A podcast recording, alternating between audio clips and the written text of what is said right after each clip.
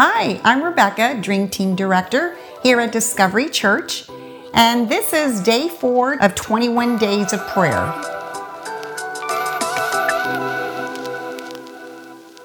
And our focus for this week is faith in God.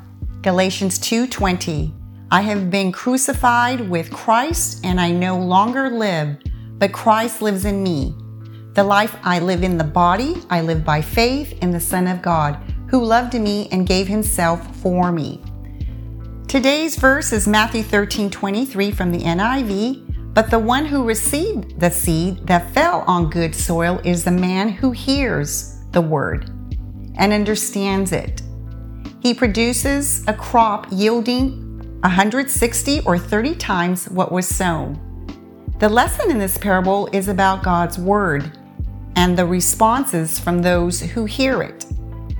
Not everyone who hears Jesus' words will listen or respond to it due to the condition of their heart. Only a few of us will respond to the message in faith, and when we do, our lives are changed, and there is a spiritual harvest of peace, blessings, joy, and love. When my husband was recently di- hospitalized, excuse me, and diagnosed with delirium, he did not know who I was or any family member for that matter. He had difficulty speaking, slow movement, and confused. I was very concerned and fearful.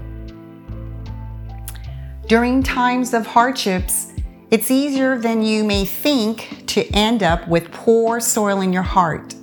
That is why, at the moment, I had to evaluate my heart and go to God's Word and receive it and to declare by faith once again to trust God to be strong and courageous and not to be discouraged because He is with me. Let's pray. Lord, I come before you and I give you all the praise and the glory for who you are. I pray for those who are attending today's 21 days of prayer that you will give them greater faith so they can experience better life by searching their hearts.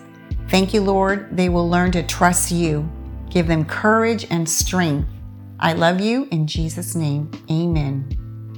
Thank you for joining us today. We hope to see you back here tomorrow morning at 8 a.m. for day five of 21 days of prayer.